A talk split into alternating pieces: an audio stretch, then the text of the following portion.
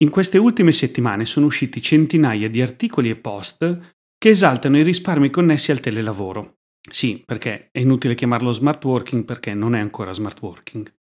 Alcuni di questi articoli quantificano i risparmi per le aziende in 10.000 euro per ciascun dipendente, per non parlare poi degli svariati vantaggi che hanno anche i dipendenti. Eppure pochi articoli evidenziano che il telelavoro porta con sé anche problemi, che nella maggior parte dei casi vengono sottostimati perché hanno impatto sul lungo periodo. Ve ne parlo oggi nel tredicesimo episodio di Risorse umane What the Fuck. È vero, il risparmio che il telelavoro porta nel breve è rilevante. Meno postazioni di lavoro significano meno costi per le aziende, Lato dipendenti minori costi e tempi di spostamento casa-lavoro, per non parlare poi dell'impatto sull'ambiente con minore inquinamento, traffico, eccetera, eccetera. Ma a lungo termine questa situazione porterà anche conseguenze negative, proprio per le aziende che in questo periodo celebrano il telelavoro. Due su tutti, l'indebolimento della cultura aziendale e la perdita della creatività.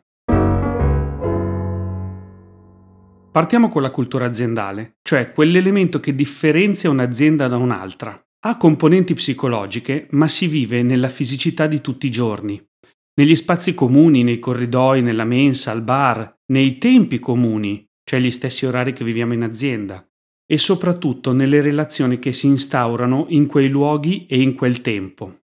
Voi per esempio vivete la cultura della vostra famiglia, che è diversa per ciascuna famiglia, nei momenti comuni, pranzo, cena, nei festeggiamenti dei successi dei membri della famiglia e nel conforto che vi date nei momenti difficili. Lo stesso vale in azienda, ma è difficile confortare un collega che vedi alla macchinetta del caffè se non c'è più la macchinetta del caffè. Difficile festeggiare il successo con una collega o un collega quando li incontri in un corridoio, perché quell'occasione sporadica di incontro ci è stata sottratta dal telelavoro. Senza questi spazi e occasioni sarà più difficile mantenere una cultura forte e distintiva e questo indebolimento farà assomigliare sempre di più le aziende le une alle altre, non rendendole attrattive in modo peculiare per i nuovi assunti. Diminuirà inoltre il coinvolgimento emotivo dei dipendenti che metteranno meno energia nel loro lavoro perché privati di quella componente fondamentale che è l'emotività. E che dire del secondo elemento a rischio nel lungo periodo? La creatività, l'ingrediente chiave del successo di molte imprese. Nasce dal confronto, dalla discussione, da tesi e antitesi, dall'esposizione a stimoli nuovi e diversi.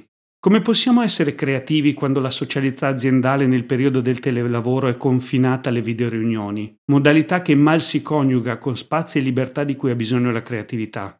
Le riunioni soprattutto sono fatte di problemi e soluzioni, di aggiornamenti sullo stato avanzamento lavori. Mancano di quel confronto umano che è l'humus della creatività. Non a caso Steve Jobs ha costruito la sede della Pixar in modo che tutte le persone fossero forzate a incontrarsi negli spazi comuni, senza frazionarli, in modo che la gente che non lavorava nella stessa area si incontrasse per forza e condividesse idee e opinioni. Allora, se il risparmio di 10.000 euro a testa è immediato, mi domando quale sarà il costo a lungo termine di tutto questo telelavoro. Costo per le aziende che dovranno trovare una soluzione per innovare e rimanere competitive sul mercato, trovando nuovi modi di generare creatività. E il costo anche per i dipendenti, che si vedranno sempre di più privati dei lati più umani del loro lavoro, trovandosi così a sentirsi sempre più parte di un ingranaggio e non creatori di nuovi scenari ed idee. In un mondo così, senza culture aziendali distinte e distintive, vincerà solo l'offerta economica più alta per attrarre le persone e non vinceranno più i luoghi dove realizzare se stessi con creatività e soggettività. Questa è quindi la sfida per le aziende post-Covid, Trovare modalità nuove che facciano sentire le persone parte di qualcosa di più di una semplice job description, che le facciano sentire creative e libere di costruire rapporti e relazioni vere anche a distanza. Le aziende che riusciranno in questo avranno creatività e motivazione in abbondanza e di conseguenza successo sul mercato.